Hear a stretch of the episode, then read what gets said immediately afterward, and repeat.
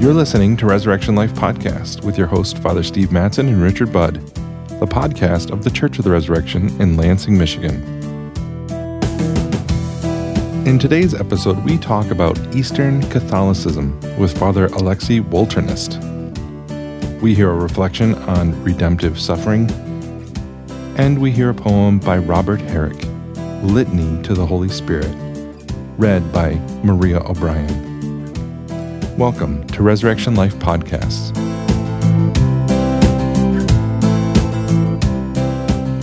Welcome to another uh, episode of Resurrection Life Podcast. This is your host, Richard Budd, and with me, as always, Father Steve.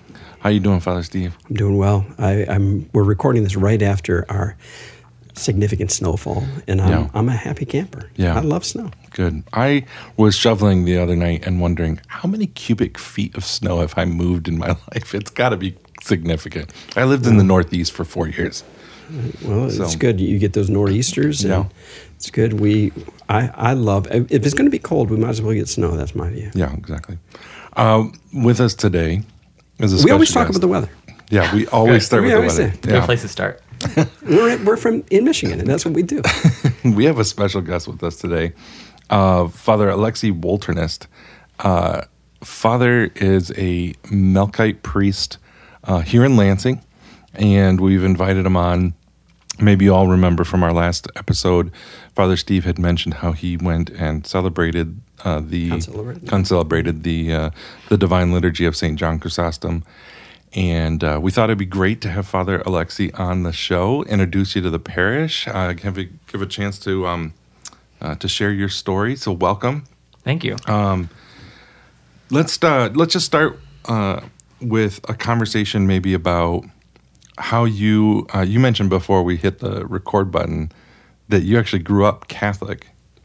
I'm still Catholic. Yeah, you're still sorry, Roman, Roman Catholic. Catholic. Yes, I'm gonna I'm gonna screw that up. So don't be offended. It, uh, it is so interesting how we, you know, when we think of the East, it's so easy to think Orthodox. Yeah, yeah, and, and yeah. so that you know that better than we do. I but. kept telling myself say Latin instead of Catholic. Yeah, but then I, first chance I had, I messed it up. So yeah, it's interesting. So if you go to the Middle East, which is predominantly where our parishioners are from, they uh, if you say Roman Catholic, Rum Catholic, that means you're Melkite.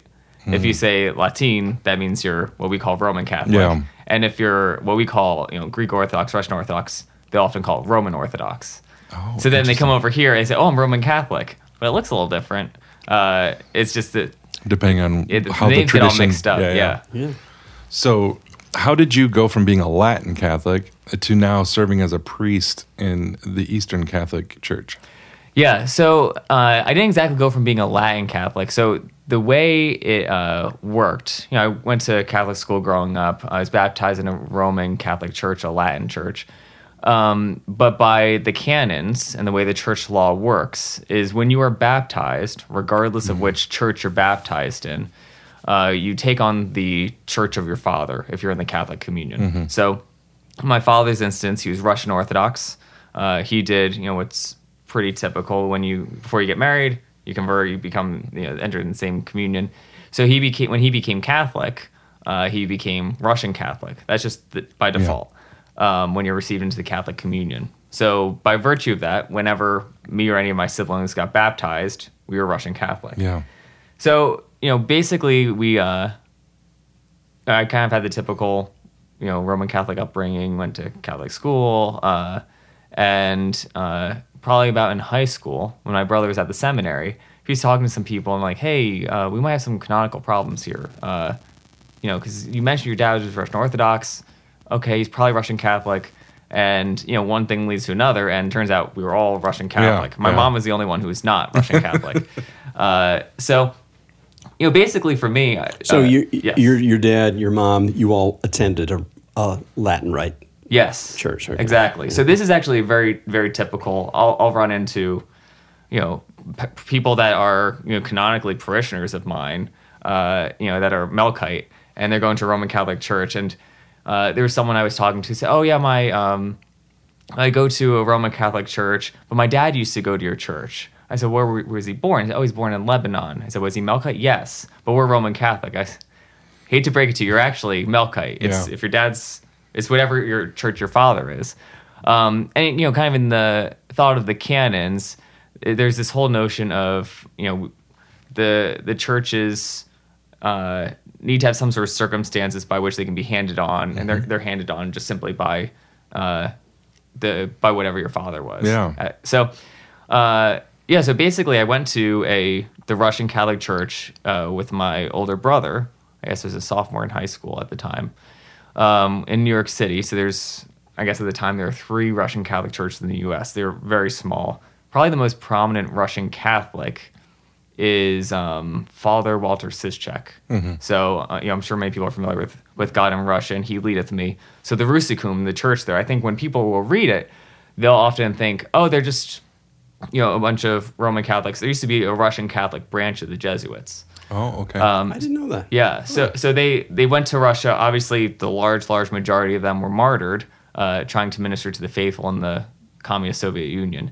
Um, so basically, I went to the the church in, in uh, New York City, and you know, I just it was my first experience of liturgy, uh, where I just identified with it as this is something awesome, and not kind of in like the you know awesome dude, but in the sense of wow, this is literally truly worthy of awe.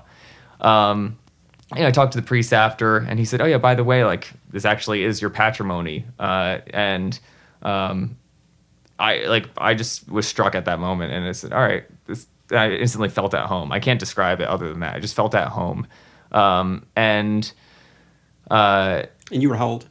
I was sophomore in high school, so I guess I was 16 then. Um, so yeah, and then kind of I, you start reading and uh, and you know what I found was you know for me personally there was a patrimony there of uh, you know this this needs to be preserved, but also I found a way of life that um, you know, you're reading through stuff from the early church and the church fathers, and so okay well what are we doing? You're reading about the fast in the early church or the theology.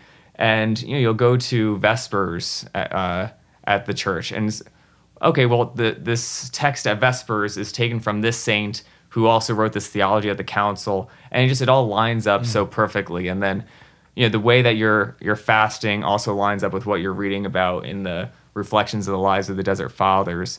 So it just appealed to me that there's kind of a, a you know a holistic approach to everything uh, in in the Christian life, and it just felt like it was mine. Um, so yeah, they had to kind of hook, line, and sinker from that point. It was probably from like first like, oh my gosh, I'm actually Russian Catholic to oh I'm bought in. It probably took like two three weeks. Yeah, yeah. Uh, so so uh, were you living in New York City? New Jersey. New Jersey. Yes. Okay. So it, it was a commute. Did you end up going? Uh, did went, your whole family go after you? Uh, I kind of did it on my own for a little okay. bit. Um, so, you know, basically, uh, my brother would take me back a couple times. And once I got my license, you know, you get a clunker as an hour out. Sure. But it's um, it's an hour like it's different from like here to Detroit's an hour, hour fifteen.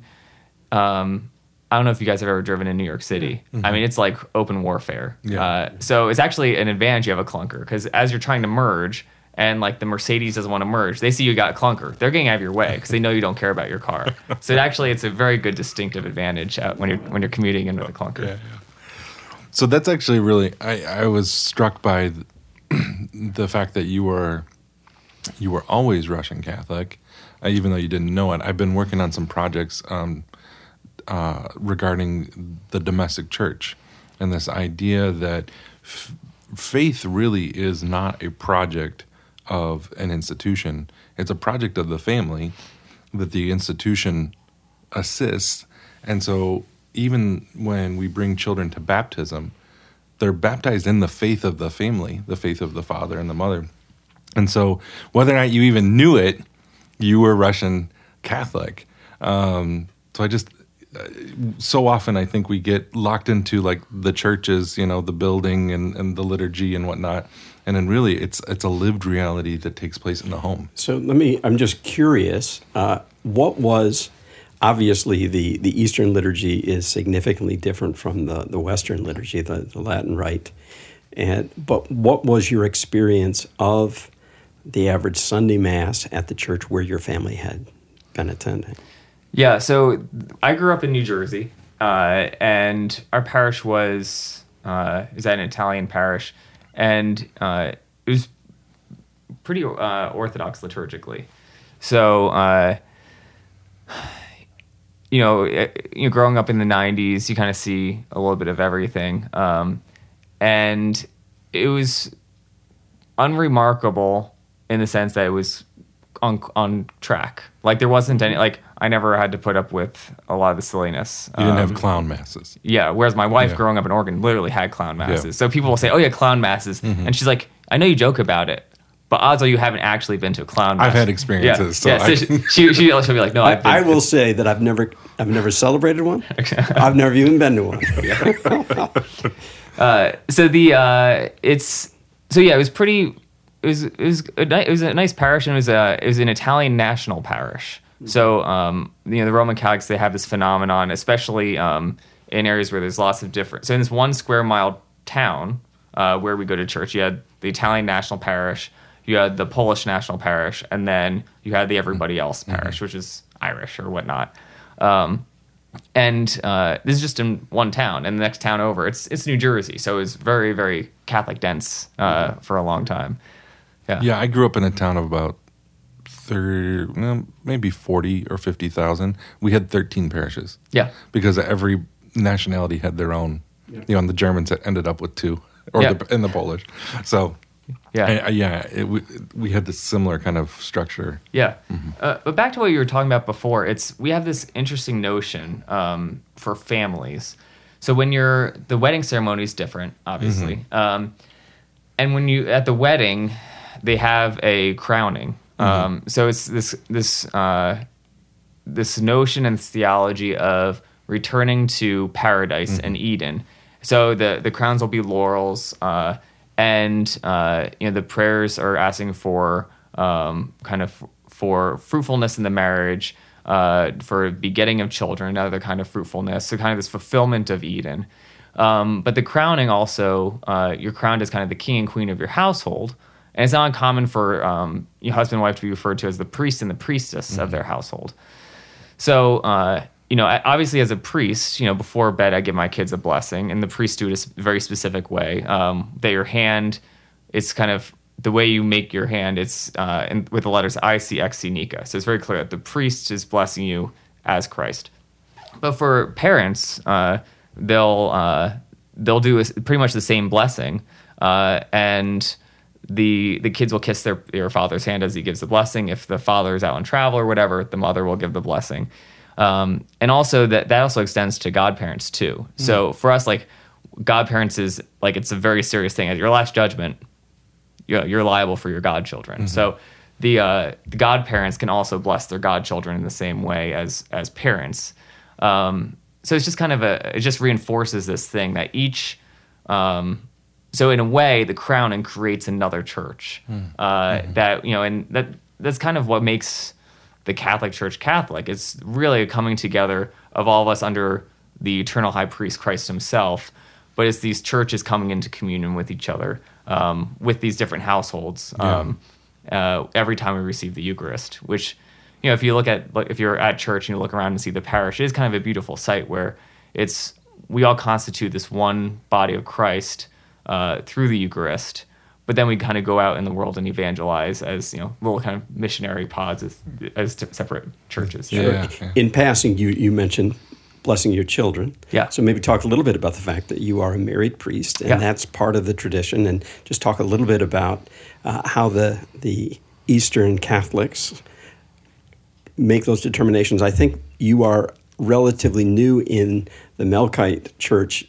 The bishop has allowed married men to be ordained, right? Is that a recent Um, change, or So, it, the United States is this interesting thing. So the the I mean, I think it's an issue of, of discipline more so than it's always been possible. Yeah, so the, the, the Melkites, we've always had married priests. Um, so people have often, you know, as a married priest, you you know, you run your own Catholics and you say, oh, it's it's about time. And I say, you know, St. Peter was the one who first did it. We haven't changed anything since St. Peter. So uh, there's, so the, uh, you know, Rome, uh, my understanding is that, that Pope Francis uh, kind of loosened some uh, guidelines on married priests.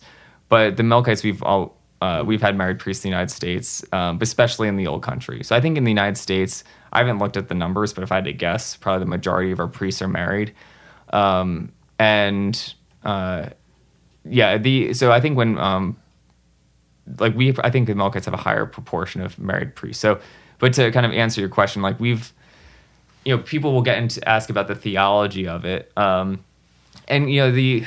Uh, you know, the the Latins have their theology that kind of uh, precludes married men, but there's there's you know, certain early church councils that they some local councils said, oh, you can't have married priests, or if you after you're ordained, you have to be continent.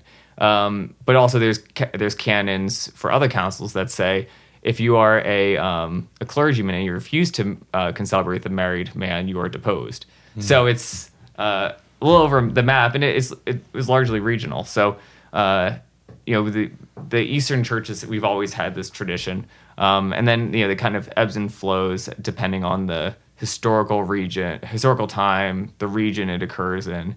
Um, but you know, as a married man, it's it just changes the dynamic a little. Uh, so uh, there's kind of this undercurrent that the the priest is kind of selected from the community and he just offers the sacrifice on behalf of the whole community so you know just as uh, you know it'd be really interesting for a uh, a married man to be uh, you know at a monastery mm. and kind of serving as the priest of the monastery you know if if the monastic life is that that radical kind of it, goes it could go the same way this doesn't say that you know monks can't be you know good pastors or anything um, but like the Russians will still hold this uh, in certain areas pretty strictly, where a monk is not allowed to be a pastor at a church. So St. John of Kronstadt is probably the most famous example, where uh, he wanted to be a parish priest, and he you know was ready to be ordained, and they refused to ordain him unless he was married first. Mm. Um, so the Melkites have never had that strict line. Yeah. Um, as far as I know, none of the Eastern Catholic churches did, but the Russians still kept that tradition. Um, so it, it, you know it also it just kind of it's just a little different. You know, I think people uh, sometimes will want to like universalize things, um, but I think the way that I look at it is God has this path. We we have this notion of the our personal economy. So how does God save each of us? And you know, at a certain point, you can be a little gnostic about it. Mm-hmm. Uh, where uh, my kind of approach is this is where God put me. I'm not going to ask too many questions, and I'm you know I'm thankful to be uh, blessed, and I leave it at that. Yeah. yeah. Uh, so that's kind of how how I approach these things. Now, just for um, for interest's sake, um, is it correct that th- your bishops are celibate? Or yes. They, okay. Yeah. So our bishops are all uh, celibate. The um, depending on the historical period, they had to become monks before they were ordained okay. bishops. Um, but yes, all of our bishops are celibate. Okay. Yeah. So, uh, you, I think you met your wife at Steubenville, is that right?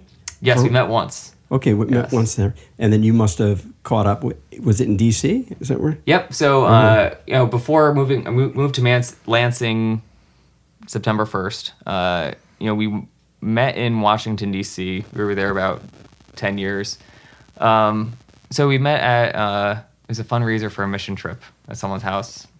We kind of hit it off, and you know, one thing led to another, and then we got. Married. Now, had you already been in seminary? was that still to come?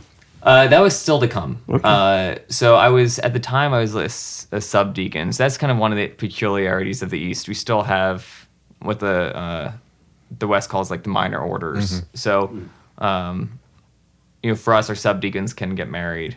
Uh, in the the Greek tradition. So we uh you know we started dating. She it was interesting. So we met right before Lent, and for us, um, Lent is very very very busy for us. Uh, there's just uh, a lot of you know you're doing the fasting, you're doing the praying. So I basically said, don't worry after Lent. But I said, you know, if you want to come to one of the services, you're welcome. And she came to one, and then she kept on coming back. So uh, we went on our first date. Uh, it was Lazarus Saturday. So the Saturday before Palm Sunday, we went out for coffee. Um, and then we we kind of went on Sure. dates after that. Yeah. Was she raised Latin or? she was Okay. Yep, in Oregon. Clown masses. Oh, that's right. She had clown masses. that should have tipped me off. I don't think there's any Eastern clown masses. Maybe. Maybe. I, I haven't heard of it, but you know it's it's possible. yeah. Now, um, um, let's kind of shift a little bit more. I mean, I know we've already been been doing this, but talking a little bit more about the par- particularities of Eastern uh, Catholicism. Uh, you know, most of us, I think, don't have a whole lot of experience with Eastern Catholics. Um, we want to have, you know, fellowship and, and brotherhood, but we just don't have as many opportunities uh, to meet you all. Yeah. Um, so, for you know the average Catholic in the pew, if you're going to try to explain to them what the differences and the similarities are, I mean, are there theological differences, or are they more differences in, in emphasis, or you know? Yeah. Well, maybe if I can back up a little, I think a lot of folks will look at it and say, it looks different, it's foreign to me. But the way I would think about it if I were uh, a Roman Catholic is it's like you're going to a family reunion. They're the cousins that you uh, like. You might know their name, you might know one of the aunts, but they're like hugging and kissing you. But it's like, okay, well, I guess we're family, and it's the reality of how well you know them or not doesn't change that they're your family. Yeah, yeah. and there's still that, that bond of love for us, you know, communion. Uh, that you know we're in communion with each other, and that means that we're supposed to share this fellowship, communion with one another. Um, so, like I say that as if you experience this foreignness and that feeling, um, it's that you know I would kind of recommend people kind of look at it the other way of no, we are family, and it's a foreignness simply by not having spent the time together yet. Um, that's the beauty of time. Yeah. that it goes in the direction that you can always add to it. That's a really good way of thinking about it. Yeah. Uh, so uh, yeah, so it's you know the the Eastern churches. So the Melkites are spe- are an interesting peculiarity with the, the Eastern churches because the Melkites historically were the church that Saint Peter founded in Antioch. So his successor there is our patriarch. Okay. So a lot of these the Eastern Catholic churches, there's these unia documents that okay, well we're a diocese with bishops, or uh, just simply like in the case of the Russian Catholics, we were one priest. Uh, we want to enter into communion. Okay, we're drafting these documents. Here's basically a treaty of communion. The Melkites don't have such a thing. Um, you know, we're we're an apostolic church that's in communion with Rome. So whenever our patriarch is elected, he'll send a letter of communion to Rome. They can celebrate a uh, a mass together or a divine liturgy. We're in communion, um, and uh, so it's so Melkites are kind of pe- peculiar in that. Um, but with that comes, you know, their the theology is as different as the liturgy is. Uh, so we ha- we we have several different liturgies. You know, to name a couple, like the Divine Liturgy, liturgy of Saint John Chrysostom, as you mentioned, the liturgy of Saint Basil, which we do during Lent and certain feast days, the pre-sanctified liturgy, um, and there's a couple others that are used uh, infrequently. Um, so, you know, I think a lot of people they want it to be, uh, you know, everything is I- exactly i- identical, um, but that's not how the church operates uh, or operated historically. Uh, so there was this diversity of theology. Um, and you know, I don't want anyone to interpret it that that means that there's any allowance for heterodoxy or heresy. Obviously not. So you have these ecumenical councils, which they drew the lines.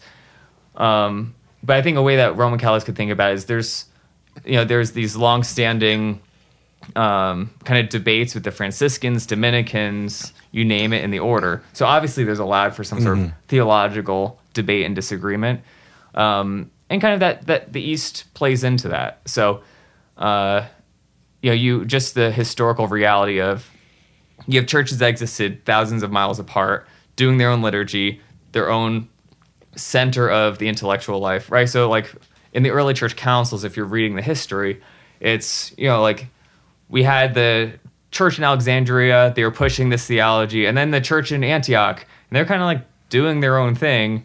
And uh, all right, we got to call a council, and then they kind of brawl it out. Uh, cogent theology comes out, and then depending on the council, they go back and forth, and have another one to really settle it. Um, but there, you know, in, in the church, uh, there is are these kind of varying theologies, um, and it's kind of it's kind of hard to use the word theology because I think a lot of people think that that means that there can be heterodoxy. Yeah. Like, that's that's not what you know I'm suggesting here. But I think a good example is like with the marriage, Yeah. right? So for us, if you kind of will talk to someone who's been catechized, typically they'll lean into this language on the priest and the priestess of a home, uh, ministering to their children and kind of having their table be a bounty for anyone that enters the home, where it's not um, unknown in the West, but it's not stressed. No. Yeah, and, and I that's one of the things that that I found just going to the Divine Liturgy, and I I prayed up at the Ukrainian Catholic monastery up in in the Kievan, the the theological richness of and the repetition of your liturgies. So it it is pedagogical. It teaches in in depth. Whereas we've got a lot of definitions. It seems to me that your liturgy, the, the liturgy in the East, teaches in a way of by repetition, and it goes deep in a way that, unless the priest is predisposed to do so in the West, never happens. Or it, it, it's at least at risk. So we would say the priest or the, the father, husband, father is the priest of the domestic church. But that requires, that's never a part of any liturgy. That requires a priest to bring it into the homily, uh, should he choose, Yep. or the deacon. Yeah, and it, it's interesting is the liturgy uh, does have a major catechetical role, as you mentioned, right? So for us, we had the feast of the encounter with Simeon uh, on the second. Uh, so like you have the what we call the troparia, which are some of the propers, the interchangeable songs. So for um, the encounter, it's Halo full of grace, Virgin and Mother of God. From you has arisen the Sun of Justice, Christ our God, enlightening those who sin in darkness. And you too, just Elder Simeon, rejoice for you carried in your arms the Redeemer of our souls, who grants us res- resurrection. That's obviously very catechetical. So you're it's And it, I'm guessing that was a refrain that kept coming. Yes, exactly. So you know, you go to divine liturgy. You, so vespers the night before. So before for all the feast days, we'll have uh, festal vespers. We sing that several times. The that troparion several times. At Orthros, which is the morning prayer, you'll sing that several times. At divine liturgy, you'll sing it several times. Your kids here at our church, they're singing at home seven several times until you go crazy and tell them to stop. But uh, it's it, so it's it's interesting. It's you know okay, it's the feast of the encounter. Uh, what does what's the theology of the feast encount of the encounter? Well, I've heard the troparion. That's what occurs, and then you can theologize off of it. Um, you know, it, it's interesting. It's like for us, our music obviously had a very cate- has a catechetical role. Um, you know, one of the other famous ones is you know the way that Arius became Arius was he's kind of like a rock star of the uh, early church that he took all of his heresies and put them to music. So they must have been real kind of headbangers if, if they, they were really getting around that much. But the um, the same thing like for with the icons is the you know the church wasn't always entirely literate. Uh, so you the church the icons are also catechetical. You know they're um, you know I know that Roman Catholics they have different religious art. For us, largely it's only icons, and li- icons are very very strictly governed um, because they're considered theological statements. So uh, in a proper icon, for example, like you can't have Saint Joseph holding Jesus uh, unless it's very very strict um, criteria. Largely, um, only the Mother of God holds Jesus because it shows that she's the Mother of God. Sure. You do not want anyone to even be entertaining. You know, also we've had several you know heresies of you know what's the role of the Mother of God, so that kind of strengthens the the guardrails around it. So. Um, you know, so for for icons, it's their statements of theology, and the, the music and everything is just they're all catechetical. They're all statements of theology, um, and it's, It's kind of nice. You can just you theologize and catechize just by you can learn it all just largely by absorption. Yeah, the theology is within the signs and the symbols. I think. Yeah. Um, I think in Catholicism we've, or I did it again.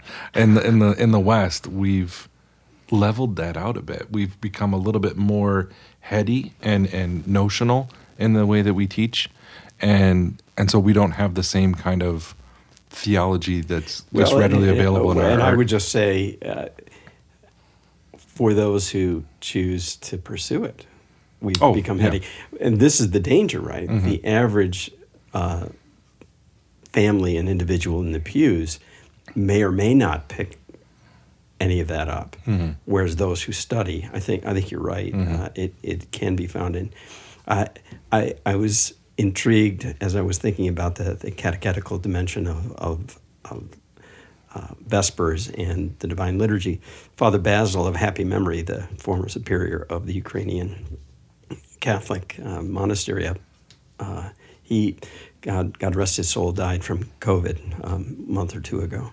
Anyway, he was saying that he was Latin Rite and ended up uh, becoming bi-ritual and then uh, served as, as the superior of that community. He said, I learned my theology by praying Vespers in the East. Yeah. And so, especially the Marian dimension and, and the, um, you know, the, the creeds come alive in Eastern Vespers, much more so than, than I've found in the Latin Rite. And some people will hear this and say, Am I tempted to become Eastern? No. But I do think that, as your wife found when she started, I suppose she was probably interested in you, but she was also taken with the It liturgy. might be the opposite. It might be the, the church that sold her. Okay, Yeah. wait, wait, but, but, but I guess my point is, uh, there is something about it, and I want to encourage people Yeah. from the parish to join you for Vespers uh, and just to to taste this. And if they feel drawn, if I'm not mistaken, we talked about canon law earlier. I think a Latin Rite Catholic, when he or she turns 14, can declare for the East. So they can become. Uh, I think I think that's the stipulation at 14 or something like that. So, and you certainly any of the Roman Catholics can, Latin Rite Catholics can fulfill their obligation by attending the Divine Liturgy at, at St. Joseph Melkite Catholic Church. Yeah, so I think that's a good way for us to to wrap up this this week. Yeah. If we'll, um, we'll talk again about uh, Well, just one question though for Yes. you before as we wrap up. Uh, if somebody is interested in attending the Divine Liturgy, but they've never done it before, what's your advice? So my advice is just come and just pray and don't be self. Sit in the back. yeah, don't sit in the back. The uh, they're uh, so like are those spots taken? the spots are taken and uh, Is that a problem in your church too? Everybody sits in the back. yeah, it's it's a universal thing. Yeah, the uh, we are one. uh, you know, I think that people can be intimidated by the external forms being different. But like I said, it's, it's you know we have this commonality of being Christians, so it's it's their home as well. You know, and how do you know that they can receive the Eucharist? If you can receive the Eucharist in our church, which we you can as by being in communion with us, it's it's your home. It, full stop. Um, so I, I think some people will come in and they say, "Oh, I where are the books? I got to find the books." You're gonna get lost in books. Just come and just pray, and uh, you, there's actually a lot of similarities that you'll you'll see uh, for some songs, and um, you know, it's like I mentioned, it's, it's experiential with the icons and the singing. And if you're stuck looking for a book or figuring out where you are, you're gonna just miss You're gonna everything. miss it, yeah. Um, you know, and it's uh, it's like going to Thanksgiving and then asking like, well, can I see like the cookbook? It's no, you go to you're, you're at someone's house, you go to Thanksgiving, just take it easy, like let the host take care of you. And I, I'm you know I'm trying to get it to the point. Our, our parish, you know, with um, they're predominantly Arabs in the Melkite tradition, which doesn't mean it's an Arab national church. It's you know anyone anyone's welcome. I'm Russian myself, not uh, an Arab but there's a real um, sense of hospitality. So when you come, uh, you're gonna leave with some sort of food or something. um, but also in the liturgy, they want you to feel welcome, and uh, you know if you, if you really feel like I don't know what's going on, ask them like, "Hey, am I doing this right?" Someone will take you under their wing, and they'll they'll be fine. Like they're just gonna be overjoyed that there's visitors, and you know for them like your honor. Uh, as a virtue is tied up with your hospitality, so they, they really That's distinctive of the Melkite. Yeah, I, I, I think. Mediterraneans, Mediterranean, Arabs yeah. at large. Um, it's a it's a real virtue. Um, so if uh, you know you have someone over your house, you, you whatever you have, you put out your best in front of them, your best food, your best china, silverware, you name it. Um, so you know if you uh, kind of if you kind of you know if you come in like they're very excited to uh, f- for visitors, um, where uh, that that's a very uh, interesting like virtue with the Arabs. Whereas if you uh, going to a Russian parish, historically Russians are if anyone comes is a potential invader. They warm up. they will warm up. So that's the other end of it. If you go to a church and they're not entirely welcoming, sometimes it's a cultural thing where okay, you're you're not uh, you're, you're not exactly the same as us, but they will warm up, and next thing you know, you know they'll they'll be buddies. So don't get don't be discouraged. Well, and, and just to, to state the obvious, uh, the liturgy uh, has some elements of, when I was there, Greek and some Arabic, uh, but it is predominantly in English. so- Yes. So I, I don't speak Arabic. Uh, so uh, it's most almost entirely in English. Depending on the Melkite church, if the community's you know fresh off the boat, they'll be and it's an immigrant parish. They'll have a lot of Arabic, um, but it's almost entirely in English. And if something's in Greek or Arabic, it's usually you know Holy God, Holy Mighty One, Holy Immortal One. We'll do English, Greek, Arabic, or Lord of mercy. You know, it's so at no point, uh, you know, if I had to guess, um, Father Steve, at no point were you like, I don't know what's going on. No, and, and, and it was clear to me that, that so we, we began the, the the litany, the Lord have mercy in English, then we went to Greek, and then we went to Arabic. So Yeah. it was- and it was so repetitive, I was able to, to join in with the Arabic even. Like, see, I guess I speak Arabic. Not so. Well, that, what a what a delight to have you join us. Yeah, thank Uh, you for the invite. Yeah, I wanna I wanna go to uh, Divine Liturgy now. I'm gonna bring my family. Absolutely. Yeah, no, Yeah. br- bring them by. We can. we Well, can- and, and your your your your daughter, I think, is four, and your son too, or yeah, my s- daughter's five. My Five, son is okay. two. Okay. Yeah. So Oh, one we'll of the have- we'll interesting things we you didn't even to the house touch then. on is that uh, you know we commune our children and we baptize and confirm them oh, that's too. right. Yeah, yeah, yeah. Uh, that, that can be for another day. yeah, yeah. Yeah, right. They're fully Indeed. initiated Yeah. Catholics. Yeah. All right. Well, that'll be it for this week. Um, we'll have Father Alexion uh, next time to talk about Lent. Um, but for now, uh, God bless. Indeed. God bless you.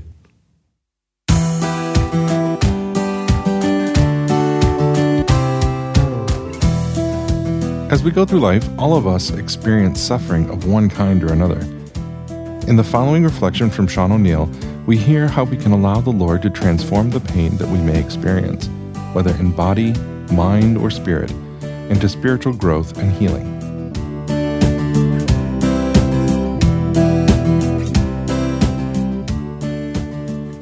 Redemptive suffering. Suffering is part of our human existence. Suffering stems partly from the fact that we are mortal human beings, and partly from the mass of sin which has accumulated over the course of history and continues to grow unabated today. Certainly, we have to do whatever we can to reduce suffering, to avoid as far as possible the suffering of the innocent to soothe pain and to give assistance in overcoming mental suffering. These are obligations and they are part of the fundamental requirement of the Christian life. Nevertheless, there are several ways in which suffering can also be a vehicle for hope. First of all, suffering is a means of transformation. We are all sinful and fallen, and we cannot cure ourselves even with the best will, and even though we give up everything for God, we still can't become holy, perfect, and fully human unless God does it in us. One of the main ways He does that is by allowing us to experience trials, difficulties, and pains. These are the hammer blows of the divine sculptor who's shaping us anew as a work of art. In Hebrews chapter 12, we read, and you have forgotten the exhortation that addresses you as children. My child, do not regard lightly the discipline of the Lord, or lose heart when you are punished by him. For the Lord disciplines those whom he loves, and chastises every child whom he accepts. Endure trials for the sake of discipline. God is treating you as children. For what child is there whom a parent does not discipline? Now, discipline always seems painful rather than pleasant at the time, but later it yields the peaceful fruit of righteousness to those who have been trained by it. Another way that suffering produces hope is when we convey hope to others by suffering with them, being with them in their hour of need, commiserating with them, striving to alleviate or remove their unnecessary suffering, offering comfort or condolence, or giving meaning to their suffering by placing it in the context of God's plan. The word compassion means to suffer with. We can, in some small way, participate in the sufferings of others and offer solidarity with them through our actions.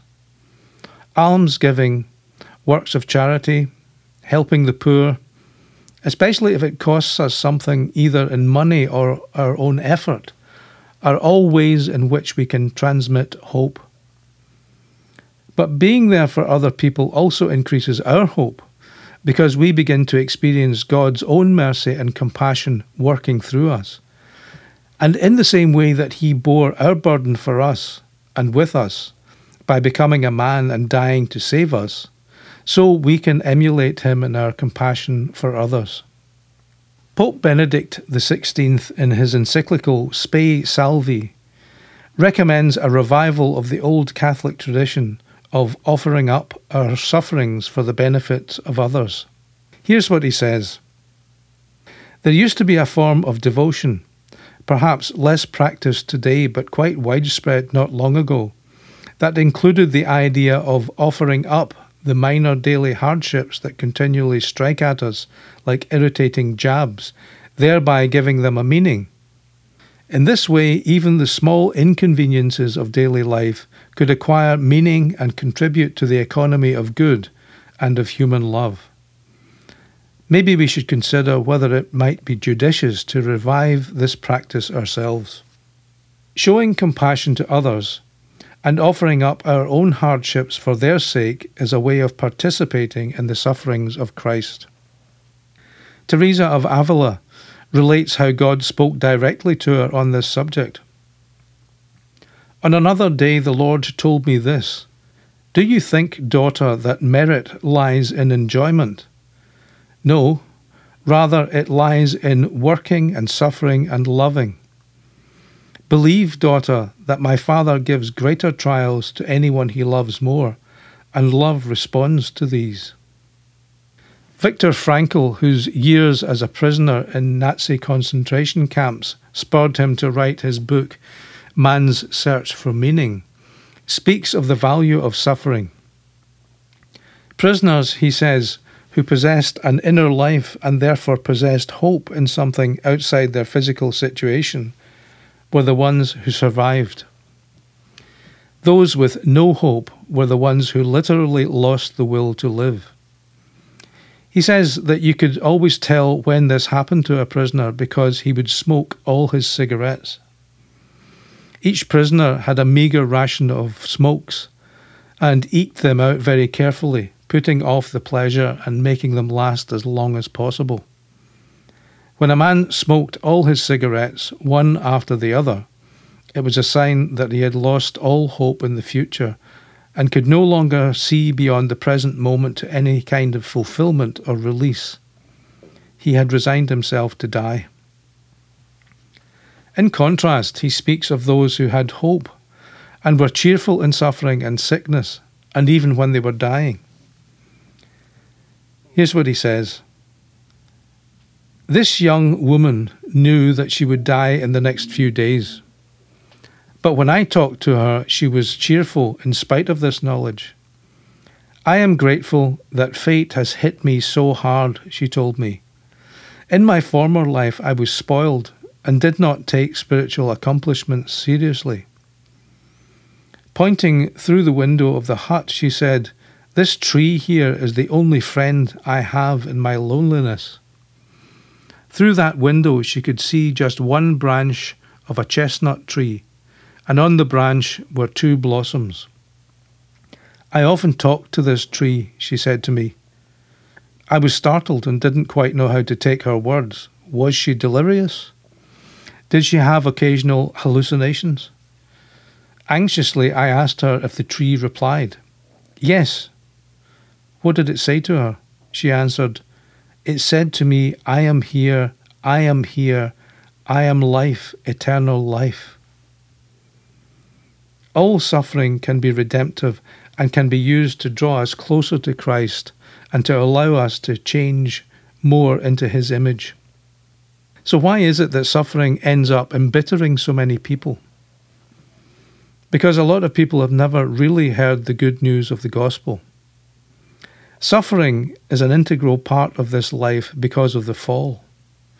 It's going to happen to us anyway, but as long as we continue to hope in anything other than Christ, every time we suffer, we will become angry or depressed because we have been thwarted.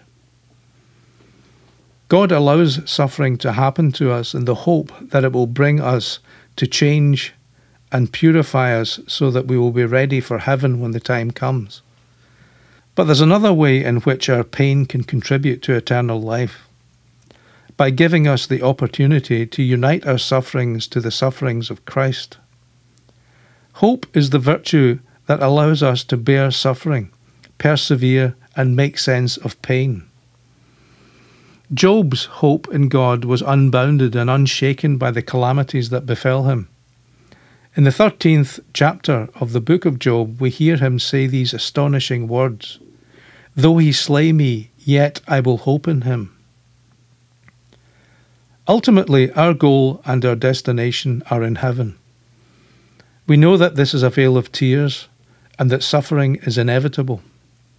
Let's make the best use of whatever suffering comes our way. Let's help those who suffer by weeping with those who weep and mourning with those who mourn. Jesus came to suffer with us in this life and in the end died for us. Let's unite our suffering to His. Let's offer our sufferings to the Lord. In fact, let's rejoice in our sufferings, knowing that through them God is purifying us and preparing us for our heavenly home. Let's pray now and ask God for the grace to suffer well. Jesus, you suffered and died for us. We offer to you our trials, and tribulations, small and great, and unite them to your sacrifice on the cross. Give us the grace to have compassion on each other and to befriend those who suffer. Help us to endure whatever suffering comes our way with a cheerful heart, open and accepting of the purification we need to undergo in order to be saints. We offer ourselves to you now, Lord, and ask for your blessing on our lives. Amen.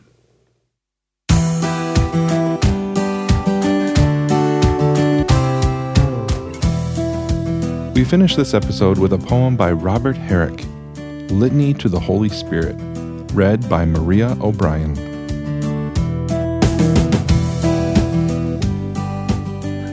Robert Herrick was a 17th century English lyric poet and Anglican cleric. He is best known for his book of poems, Hesperides. Herrick was ordained in 1623 and in 1629 became the vicar of Dean Prior in Devonshire. In 1647, after the English Civil War, Herrick was ejected from his vicarage for refusing the Solemn League and Covenant, a, an agreement between the Scottish Covenanters and the English Parliamentarians. He then returned to London and lived in Westminster, depending on the charity of his friends and family. He spent some time preparing his book of lyric poems and had them printed in 1648 with a dedication to the Prince of Wales. Herrick wrote over 2,500 poems, about half of which appear in his major work, Hesperides. His later poetry was of a more spiritual and philosophical nature. His poems were not widely popular at the time they were published. His style was strongly influenced by Ben Jonson, by the classical Roman writers and by the poems of the late Elizabethan era. This must have seemed quite old fashioned to an audience whose tastes were turned to the complexities of the metaphysical poets such as John Donne and Andrew Marvell. His works were rediscovered in the early 19th century and have been regularly printed ever since. The following poem, entitled Litany to the Holy Spirit, hints at the fear of death that was common at the time when life expectancy was low. It also alludes to the Christian's spiritual battle and the general distress of life with the constant refrain, Sweet Spirit, comfort me. Litany to the Holy Spirit.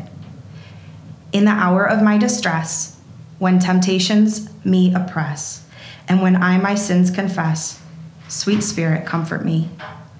When I lie within my bed, sick in heart and sick in head, and with doubts discomforted, Sweet Spirit, comfort me. And when the house doth sigh and weep, and the world is drowned in sleep, yet mine eyes the watch do keep. Sweet Spirit, comfort me. When the passing bell doth toll, and the furies in a shoal come to fright a parting soul, sweet Spirit, comfort me. When the tapers now burn blue, and the comforters are few, and that number more than true, sweet Spirit, comfort me. When the priest his last hath prayed, and I nod to what is said, cause my speech is now decayed, sweet Spirit, comfort me. When, God knows, I'm tossed about, either with despair or doubt, yet before the glass be out, sweet Spirit, comfort me. When the tempter me pursueth with all the sins of my youth, and half damns me with untruth. Sweet Spirit, comfort me. When the flames and hellish cries fright mine ears and fright mine eyes, and all terrors me surprise, sweet Spirit, comfort me. When the judgment is revealed, and that opened which was sealed, when to thee I have appealed, sweet Spirit, comfort me.